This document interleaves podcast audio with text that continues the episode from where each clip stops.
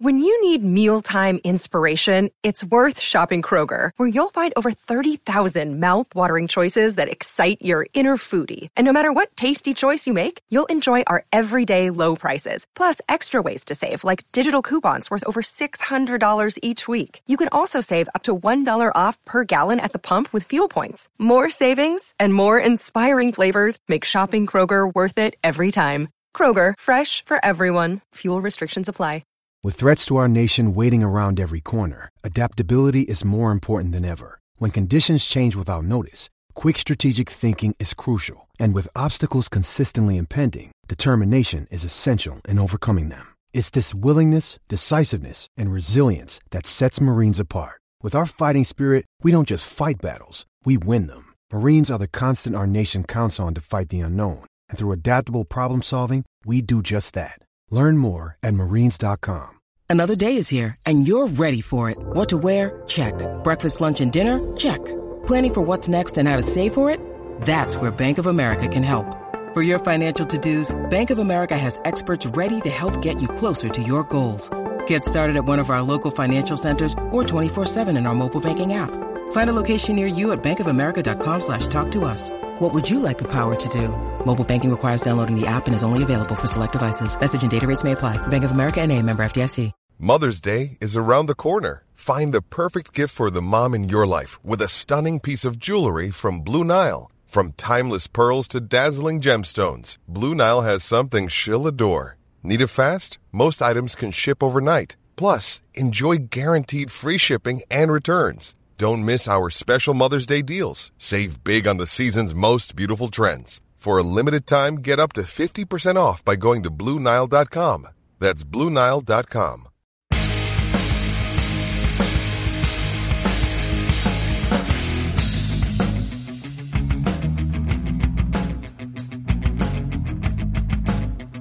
It is the week of opening day baseball. Phillies return to action on Thursday down in Texas in good old Arlington against the Rangers. Here to talk about it, Frank Close, Jeff Mosher. Jeff, how you doing this week? I'm good, Frank. Good week. Great sports week, really. You know, we got opening day coming up on Thursday. I'm excited about that. My hometown, my growing up college basketball team, the Yukon Huskies, in the Final Four again. So I'm excited about that as well. And I'm ready to get it rolling, man. I'm ready to get it started. Ready to get started. And teams Baseball. Are finalizing their final rosters. And so making up the final touches as we go forward. There probably will still be some action going on. I suspect the Phillies might still make another move of some sort between now and opening day. But at the very least, they sort of have submitted a final roster leading into the season. And so, Jeff, maybe I don't know if there's a lot of surprises. I think certainly Rhys Hoskins getting injured at the last minute really threw a wrench in what you would expect for a roster. But, you know, I was a little surprised about a couple things here. So why don't we run these down one at a time? So we spent a lot of time talking about who might make the final bench spots.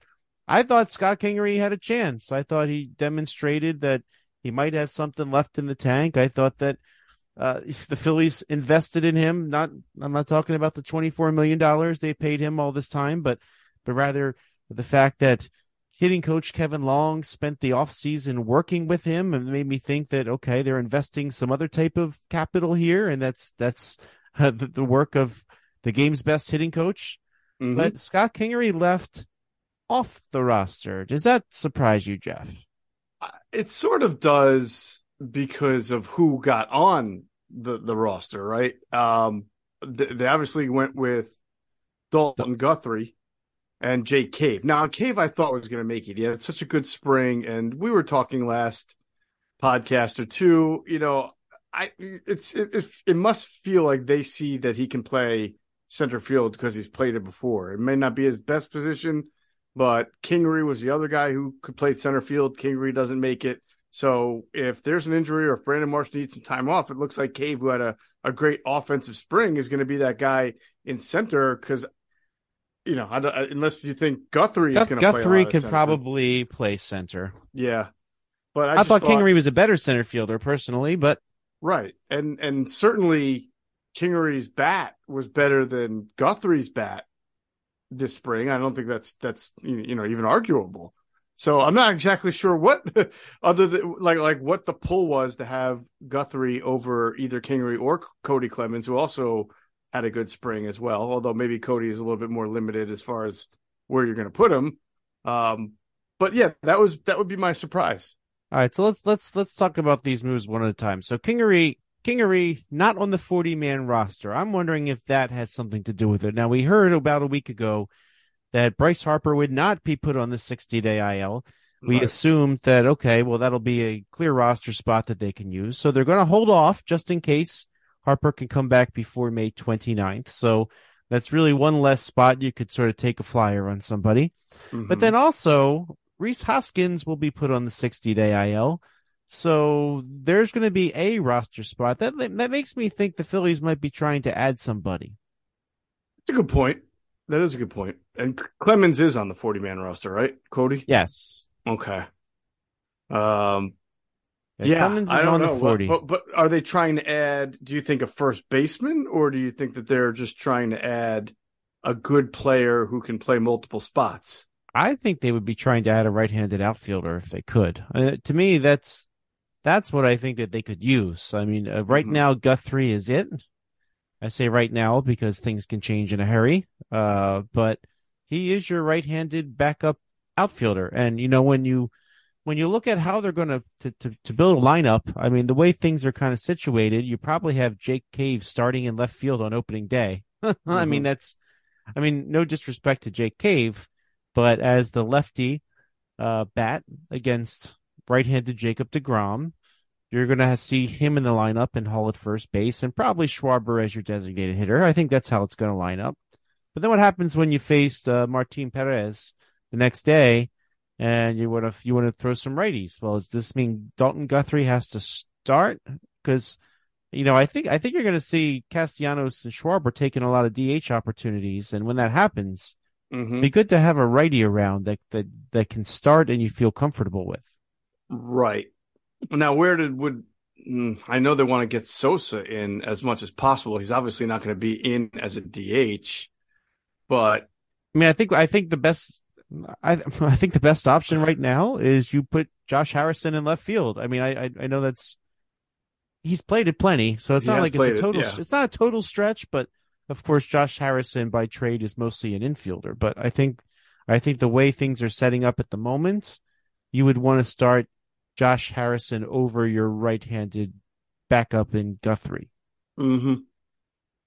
Yeah, you're probably right about that. I would think so. So that makes me think that, but when you put it that way, it sort of makes you think that the Phillies have a counter move here in mind. Yeah, I mean, they will have a roster spot. I mean, then they did not use it on Scott Kingery, so. Maybe they're waiting to see what's out there. I mean, there's a few, maybe I don't want to keep going off on all these tangents, but there's clearly that right-handed roster spot that you needed. Now, a few names people like to mention along the way and immediately responding to Rhys Hoskins. I think we should probably talk about them. Now, let's start first with Luke Voit. All right. Does Luke Voit excite you at all? At one time, he would have. Maybe if this was 4 years ago when he, during the COVID-shortened season, I think he was among the major league leaders in home runs for the Yankees. And then he went out to, San Diego after that and did not really carry it over. That's a big issue with guys who play for the Yankees. Then they go play somewhere else, and for whatever reason, they really regress to the mean. Voit, just to be clear, Voit was available, and then ultimately, just within the last 24 hours of us recording this, re-signed with the Brewers. So I think that's why people talked about. I personally did not think they needed a right-handed first baseman just because. Right. No, I agree with you, and listen, you're not trying to experiment at this time of the year, but from what we saw from Darick Hall in the spring and last year. And the fact that he got a few hits off lefties this spring, I would like to see now, in a very unfortunate circumstance with Rhys Hoskins' injury, I would like to see if Darick Hall can be if not an everyday first baseman, at least a platoon or most of the time first baseman against right-handed hitters, and then see what he does against lefties. I hope they give him a shot against lefties early and they don't just yank him and play with the lineup a little bit. I want to see if this guy can do it. Yeah, I agree with you. I don't think there's any rush to run out and get somebody that's just because. Now, one name that I've also heard thrown out there is Miguel Sano. Miguel Sano has played other positions besides first base, but he's mostly a first baseman, and didn't really have much of a year with the Twins last year. Again, is somebody that would be low acquisition cost. Some people wanted to give him a shot. What do you think about Miguel Sano? Do they need to do something like that? Nah, he's such a feast or famine player. I mean, he could go out there and bat like 188 for half a year. I get you're asking me about a guy who's not going to play every day, who can just get in there. I wouldn't be like terribly against it, but I'm just not sure that he's really fits what they're looking for right now. Yeah, currently a free agent, so I mean he's just kind of out there again. People are, I guess, are looking for low cost options. Now, there was one name I like. This came from John Stolness. You might know from the Hittin' Season podcast, but the name Christian Walker, who plays for the Arizona Diamondbacks, put up a 5.1 WAR as their first baseman last year. Had a really nice season, 36 home runs, 94 runs driven in if we go some of the old stats, but OPS of 804, right? So very productive right-handed first baseman who is under team control through next season, I believe. Now, that was a name thrown out there, but he might cost you something, Jeff. Yeah, well, that's what I'm saying. Like he is take some of the newer waves. His on-base percentage is it's okay. It's not great, if I recall. I think he's something like a 220 hitter.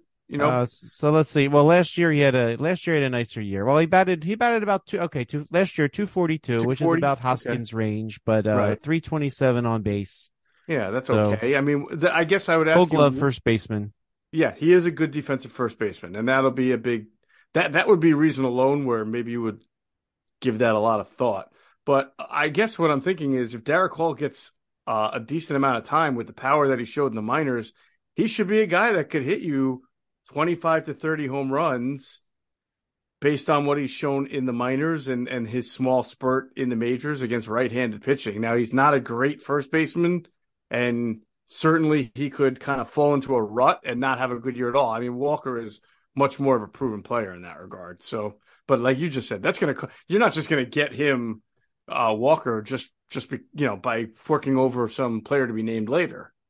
Yeah. I think he's, given that he's got control after this year, I think he would require a decent prospect haul. Now that might make sense eventually. I don't know. I mean, maybe the Phillies would be willing to get something up for him knowing they have first base covered next year too. I mean, I know some fans out there are hoping Rhys Hoskins will come back with the Phillies next year. But, you know, it could be that if the Hall thing doesn't work, then maybe they start talking about a trade like this. But I tend to think that that's a trade that's more attuned to the trade deadline, not now. I mean, I don't think Arizona has any incentive to make this trade right now. I would agree with you. I don't think they do it either. And now the Diamondbacks aren't necessarily expected to contend, but at least there's, you know, it's opening day. Everybody feels like they have a shot, right? So, you know, right. you want to. I'm sure that they, at least for their fans, would want to show that they are trying at first, and then maybe down the line they can look at that as a possibility, and maybe stocking up on prospects. But you know, the Diamondbacks have some nice players. Of course, they're in a division with some powerhouses, and the Padres and the Dodgers, but. And the Giants are nothing to scoff at either. But, you know, I just don't think they are. If they didn't spend the offseason trying to rebuild, I don't see why at opening day they're ready to go do so. Agreed on that. So keep an eye on him. He would actually be one nice thing about Christian Walker is he's a local guy from Norristown, went to Kennedy Kenrick High School out in Norristown there. So be a cool story. Local guy comes home to Philadelphia. But we'll see. I mean, he last year was kind of his breakout year for the Diamondbacks. If they trade him, maybe later. So I think that would be the thing to look at there. Well, you got to think that they're going to want a pitching prospect. Most people do. If you're going to trade him now, are you willing to give up? I guess you look. Painter's not touchable, obviously. Abel not, but maybe McGarry. I don't know. I mean, that's probably something they probably would need that. Yeah, and I don't know that a lot of people would like to see McGarry go. So it's not like the Diamondbacks are a farm system for everybody. So right. But that's just that's a name to keep on at the deadline. We'll see. It depends how well he does this year for the Diamondbacks. But again, I personally would rather see what he can do first and foremost. All right, so back to Jake Cave for a second. So currently, he certainly had a heck of a spring. So are you comfortable though with him starting opening day in left field? I mean, what's my alternative? My alternative is starting Schwarbs in left field and playing who at DH. I mean, obviously, Darick Hall is going to be first base now.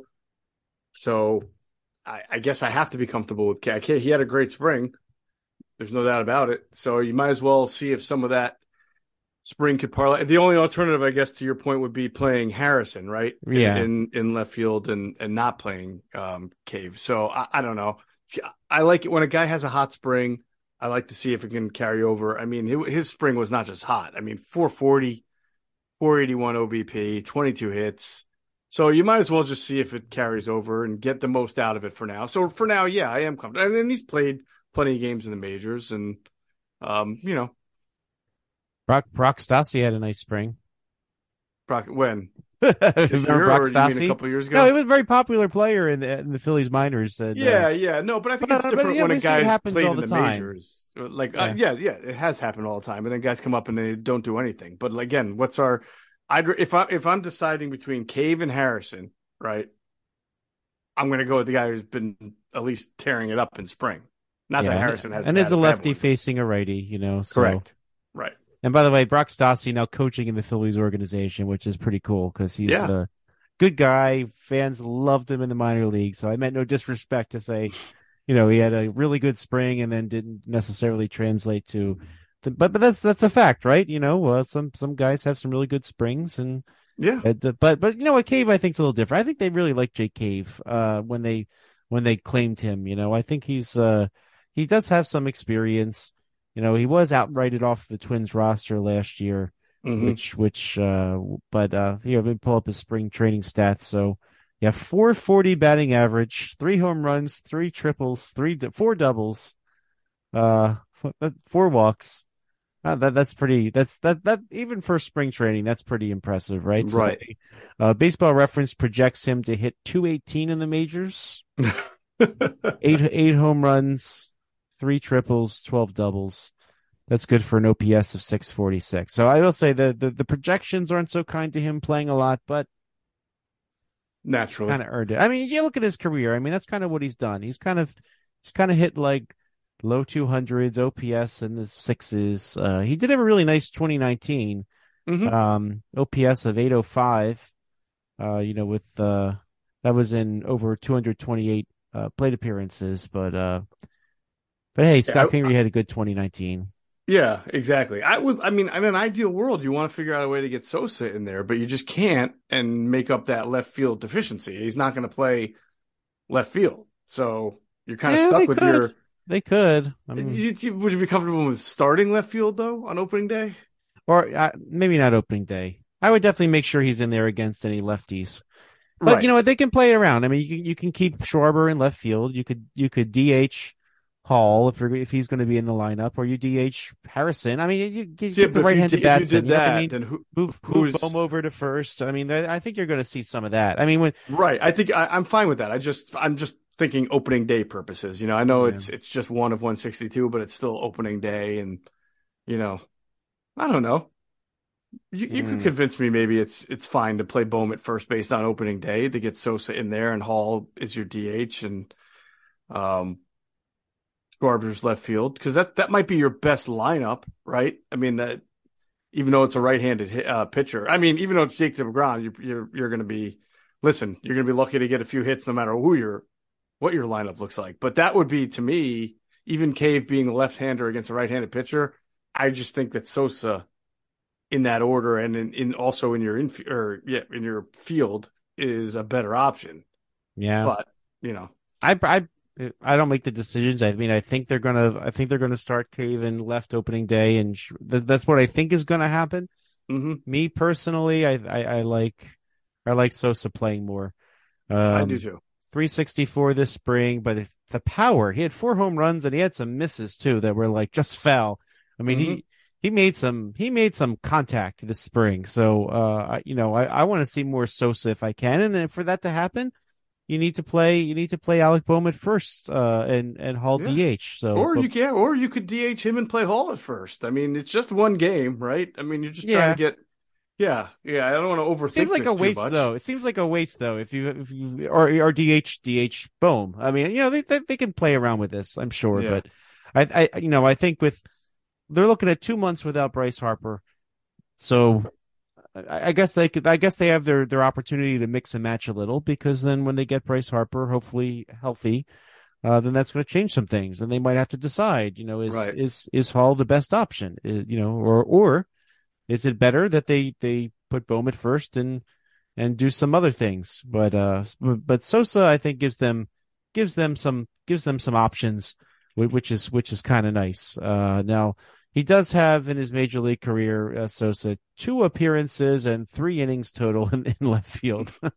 I don't think the Phillies loved having him in the outfield this spring. Yeah, he was in center field for 1 out. Of which did not go to him in his major league career. So Sosa probably not in the outfield. I think they'd be more comfortable doing Harrison out there, but then they lose the opportunity to have a right-handed hitting infield. So again, makes me feel like there's a chance that they could do something.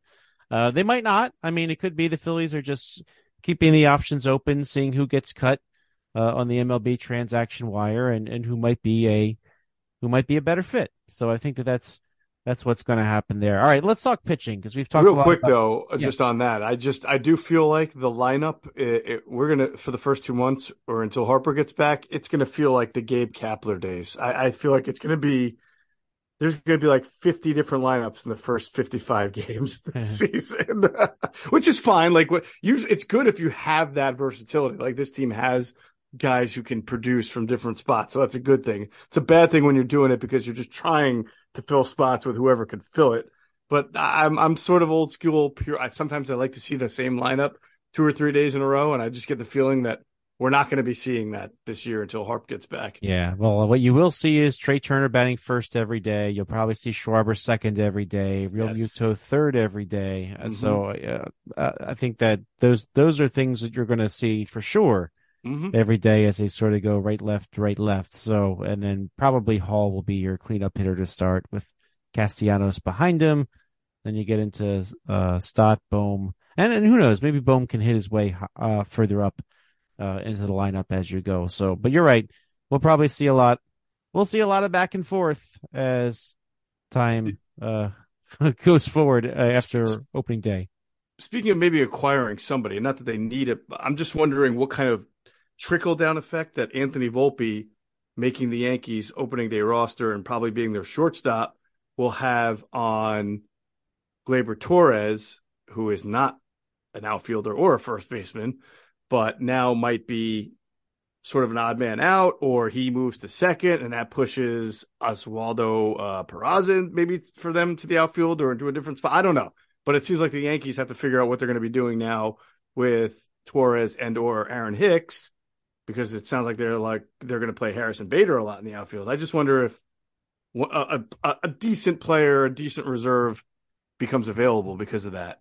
Yeah, it could be. I will say good teams will squeeze some good players, and now if it's on waivers, the Phillies probably won't get the first shot because they did pretty well last year. So they usually award the waiver claims and how teams doing. So, but yeah, we'll see. I mean, that's a pretty interesting question, Yeah, Peraza, there was an article today about, we think he's in our plans. but I don't think they know what those are yet. But definitely, we will see. There are teams that could use some shortstop help out there, as we were talking about this offseason. There's a lot of holes in Major League Baseball, so who knows? They might be dealing. There might be some last minute deals out there, you know, as teams don't make teams make tough decisions. And hey, the Phillies, let's face it, if the Phillies didn't have that Rhys Hoskins injury, you know, they might have had to make some tough decisions, you know. No doubt. And especially maybe somebody would have loved to grab Jake Cave if all of a sudden he was available, you know, after watching his spring. Because other teams are watching these things too. So correct. Yeah. And you're seeing minor deals, and there still could be some. Cesar Hernandez released by the Tigers. I bet you know, that's an example, right? I mean, his career is probably not over. Well-known to Phillies fan. I'm not saying the Phillies grab him, but, you know, well-known veteran.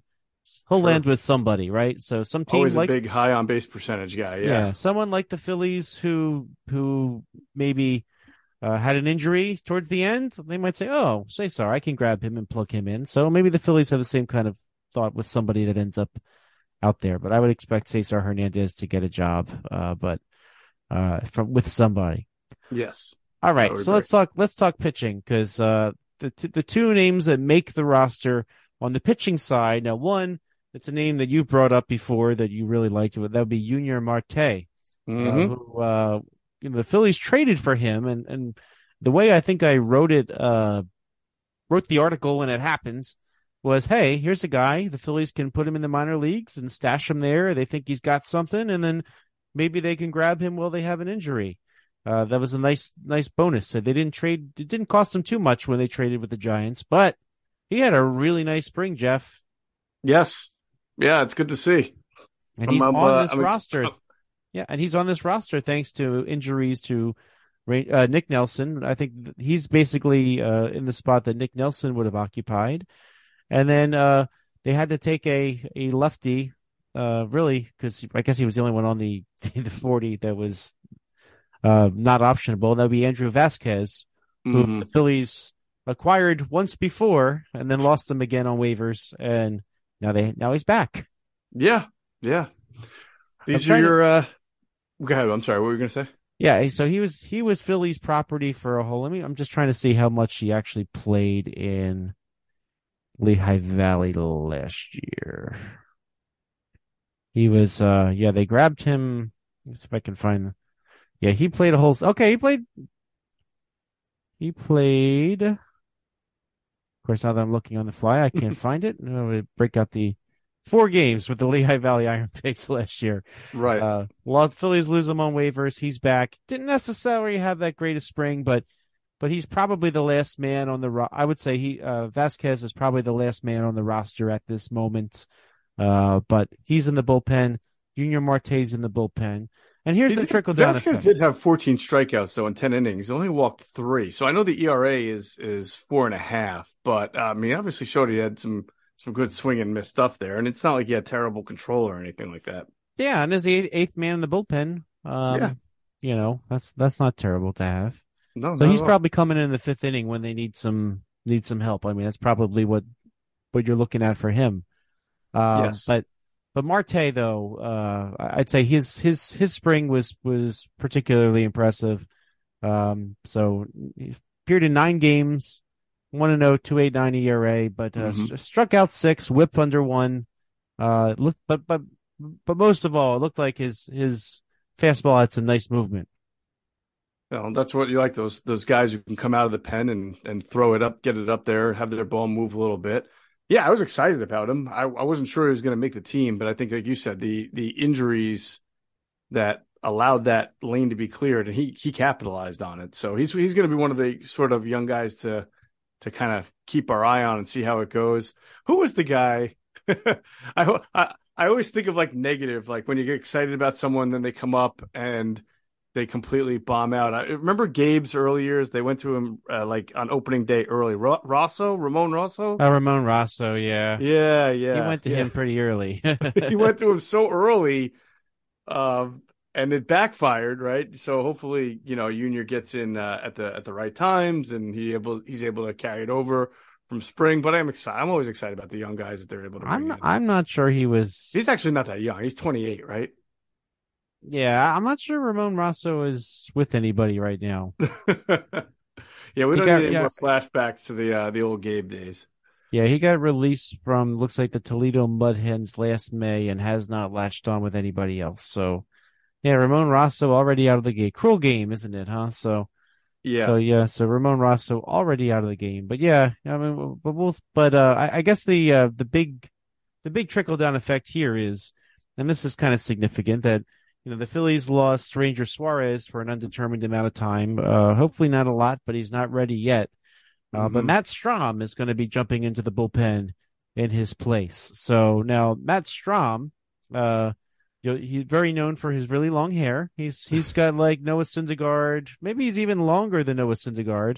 Yeah. But he's known for his long hair. Mm-hmm. And he also had some starting experience in the major leagues. So he is going to be the one that takes the ball on Game 5. He did get 3 starts in this spring. Did look pretty good. I mean, he only has 10 innings total this spring, but game 5, he's going to get the ball, Jeff. Remember when the Phillies had no left-handers, Frank, in their rotation, and now they're going to start the season with 3 out of their 5 being left-handers? It's kind of funny how because Rangers... Yeah, Suarez is out, yeah. Suarez so they'll have 2. But, yeah. But they'll have 2, though. You know, I think it's pretty neat, though, to see that... that the Phillies are going this route. I mean, what if he works out? Well, that's a great question. If he works out, listen, I mean, what are the odds that he's going to work out and Billy Falter is going to work out and there's going to be no injuries and then you're kind of stuck, right? I mean, that's if he works out, it's probably going to be because he got opportunity, somebody else stayed hurt, and then there was room there for him. Well, somebody asked me for my mailbag for 97.3. Well, what a bold prediction I would make for this season. I think that Matt Strahm is going to stick around in this starting rotation after Ranger Suarez returns. I think that's as bold as I'm going to get. But did you have this mapped out as like one either Taiwan Walker is not going to be healthy or Falter is not going to be, or they're just both not going to be good enough? I think he's just going to do well, back. And then the Phillies will say, "Hey, let's ride this," and then maybe Falter ends up in your pen, or maybe that's interesting options. Okay. I don't know. I mean, he did have one year where he made 16 starts, but other than that, I mean, he's been a guy who's been 3 starts, 1 star, 5. That it's not like he's had a whole lot of, you know, he's not used to being a starter. I don't even know how stretched out he's going to be early on here. Yeah, early on he might not be totally stretched. I wouldn't be shocked if he goes 4 in his first start. But I will say this: the Phillies did say he's available out of the pen in Game 1. I guess maybe they're trying to get him some work that day, but you know, with an off day in there. But I don't know. I liked what I've seen of him. I liked how I saw him throw, and I like his attitude. You know, I think he did kind of say that the times he was starting, he was always kind of fringe and kind of back and forth, and you know, couldn't really get comfortable. But I think this could be his chance to really dig in and show that he can be comfortable. I mean, I gotta think. I really do like the. I really do think that the scouting department of the Phillies, they know what they're doing. I think when they signed him, I think somebody saw something, and maybe this was the idea all along. Mm-hmm. They paid him reliever money, good reliever money, but could be a bargain from a starter standpoint. It just looks like health is going to be an issue with him if you want to be. I mean, he missed almost all of 2021, correct? He only had 6 2/3 innings that year. In 2020, he had 20. And 2/3 innings. Well, that was the shortened season. So right. That was like an inning every 3 games. So. Gotcha. My fault. So, yeah, I don't know what happened in 2021 with him when he was with the Padres. He seemed to have an injury there. So, but no, you're right. This might be one of those sort of sneaky good signings where as long as he's healthy and being productive, he can serve a couple different roles for you. His numbers are good numbers. If you take out the stupid 6 innings that he pitched last year in 2021, where he must have had a terrible start or an appearance, his numbers are pretty good. Yeah. I mean, he kind of really, I'll say, kind of emerged with the Red Sox, but it looks like it was a right knee injury when he was injured in 2021. I'm just digging a little bit at his transactions, but anyway, not to spend too much time on the 5th starter, but I think that's Come on, this is a Phillies pod. This is all we do. How much time did we spend on Vince Velasquez for years, right? I mean, come on. So let's talk for a second then about, since we're talking starting rotation, I think we're planning to come back on Thursday for some final predictions before the season, but there's one thing that just kind of broke, which does affect the starting rotation, but Aaron Nola and the Phillies, they did not come to an agreement, and they are moving into the season without a contract extension in place. Is that something that bothers you, Jeff? I would have liked to have been done. I mean, I can't. He's a Boris guy, correct? No. He's not. But he's a. I know. I forget his agency name. But either way, I thought it could have gotten done. The way the Phillies are not afraid to spend money, you would have thought that they could have made it happen. I wonder why it's not being done. Like, what's the market that he's looking for, and where do they see him? He's tricky, Frank. I'll tell you that. He's tricky because he's a 1A or a 2, right? I mean, I still think the league, even after last year, views him as a guy who's more of a upper echelon 2 than a 1. But I'm sure he views himself as a 1 and wants to get paid like a 1. So, and I'm sure he understands the leverage he has. Pitchers get paid, especially when they hit free agency, and then they know that Zach Wheeler is up after next year, correct? Yeah, so we have this year and next year for Wheeler. You have four of Taiwan Walker, and then you have a couple of Suarez as well. Right. So he knows that they need him just like he needs them, and he knows that if he's a free agent, the money's going to be good. So it's a little risky from the pitchers get hurt. I mean, he's kind of rolling the dice. Healthy. I know he's had a few things here and there, but for the most part, with him, I always think he was always battling his inconsistency at times when things weren't going well. But last year he was, last year he had a great year, and he proved he could pitch in September and October. He didn't have a great World Series, but he was okay. He wasn't terrible. I think that he's probably feeling his oats right now from last year, and thinking that if he hit free agency, he'd command a lot of money. Yeah, I Phillies can spend the money. I mean, I really thought it was going to get done because there was mutual interest, and the Phillies can pay whatever he wants. Mm-hmm. But it makes me nervous if the Phillies didn't pay it. I mean, maybe 6 years seems to be about right. Again, Carlos Rodon, that was sort of like the always point of comparison for all this, but what if he's demanding 7 years, 8 years, something like that? Like, isn't that like? I wonder what the holdup is. Like, if they want to pay him when he's 38, I don't mind that for position players, but man, for pitchers, he's 29 right now, right? When does he become 30? He becomes 30 on this season, right? I was just looking. Yeah, it's not too far away. Isn't he like a July or August baby? I think. It is in season. I will get his birthday. 1 second. June 4th. So pretty soon, a couple months, he'll be 30. You want to sign him for? I'd be a little nervous after 5 years, man. I gotta be honest. I mean, even if you're going 6, you're paying him in his age 37 season. Yeah, right? And this is not a guy or 36 season, excuse me.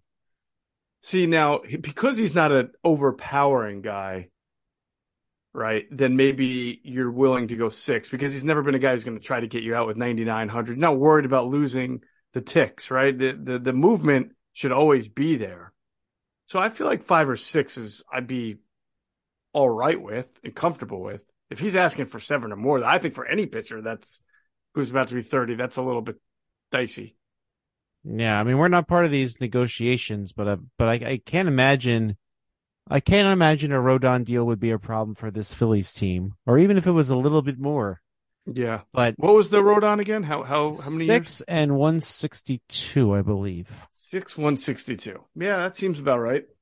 For yeah, for 6, 162. I remembered it. I guess I've written it enough talking about Aaron Nola that's the answer. Yeah. I wonder when ball players are going to start betting on themselves a little more. Maybe position players and not pitchers, and stop signing 13-year deals. And I get it. You get paid for – it's amazing to have $30 million a year for 13 years. But the market changes so much that, like, if I were a top outfielder and I've stayed relatively healthy, I only want to sign like a 5-year deal so I can hit the market again. I know that's why a lot of guys put those outs into their contract to do that. Yeah. So they become free agents anyway. But Harper didn't ask for one, right? He has no. He didn't want one. We don't imagine if he was a free agent coming off of. Well, I mean, last year was tough because of the injury, but like coming off his MVP year. Yeah, you know, I think we don't hear enough about the human side of the game because honestly, once you're over a few $1 million, does it really make a difference? You know, I used to think it didn't, Frank, but I mean, you see in other sports, man, guys will get as, you know, they want as much, and not like baseball is any different, but I mean, you know, if you have the ability to be a free agent sooner, that's usually a great thing for an out. But they never, you know, if you're a player, let's think from Bryce Harper's perspective, right? He wanted one free agency. That's it. He wanted to. He wanted wherever he went next to be his final destination. Period. Right. I mean, that's true. That's nice. True. I mean, I would love to sign on with a job that I knew that I would have more money than I would ever need, and I knew what my job would be at that place. I mean, that's pretty nice. Yeah, I just feel like that is sort of the exception rather than the rule these days in the entire sports landscape. But hey, thankfully he did that. I mean, even Stanton's contract had an out, I thought. When he signed it with the Marlins and then got traded to the Yankees, I think there's an option, either a club or a player option in there. Player, but I don't think he needed it. No, I don't think so. Injuries and whatnot. Yeah.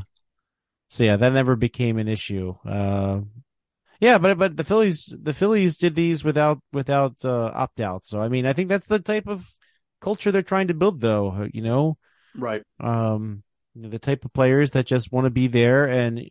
Because, you know, these opt-outs are certainly a distraction. I think that's fair to say. Yeah. Stanton could have opted out after 2020, so and he did not. Right. So, but yeah, I don't think he was necessarily in the best of health at that moment. But yeah.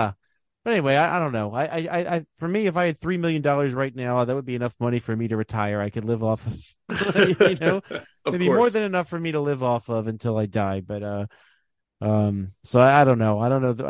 Nitpicking. I don't know. I don't understand. But at any rate, do you think the Phillies are thinking long term about Painter and about Abel, and maybe a little reluctant to go extra year? You know, they've got Walker for 4. I don't know. I don't think that would be an issue because all it would cost them is money. So if you have Aaron Nola and those guys work out, you're great. Right. You know. I think if they would have an issue, it would be because it was too long a term or something like that. That's what I think, too. That's the only thing that I think would be the problem. I'm with you on that. But, yeah, but these by the way, I will say there's a lot we can gripe about the McPhail-Klentak era, but that Zach Wheeler deal is pretty good, huh? Yeah, that's a good deal. Definitely a good deal. Gotta love that. Because remember, he wasn't even this good with the Mets, so there was a lot of risk in that deal. He was kind of a guy with the Mets who was always supposed to be a 1, but he was more like a 2 and sometimes a 3 earlier in his career. And then he got hurt.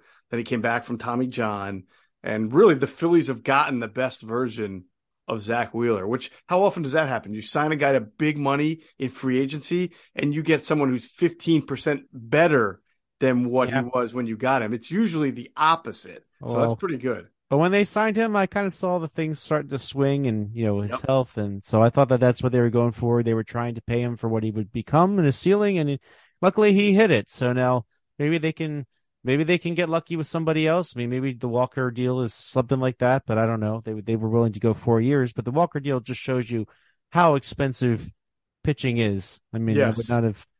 You know, I would say normal terms, but you know, every time we think something's too much, the market just keeps resetting. So that's true.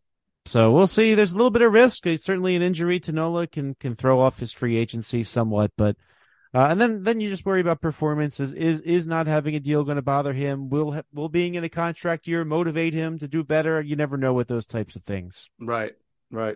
Hey, let me ask you this before we, you know, got into close out on pitching or anything, but who do you think will lead the Phillies in saves this year?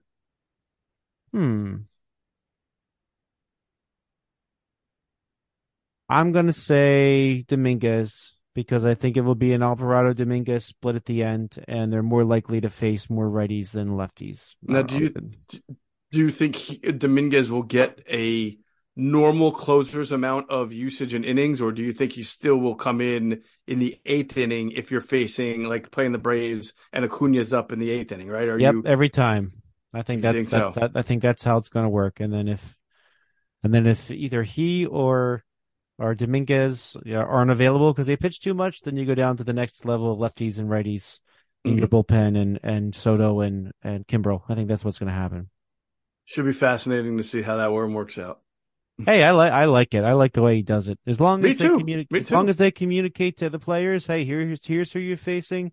Yep. I've never, and I think they've done a good job with culture. They don't have the type of players that are selfish that say I have to be the closer, I have to pitch the ninth inning, and you'll not convince me that everybody I've heard this all the time. Well, the players need to know their innings.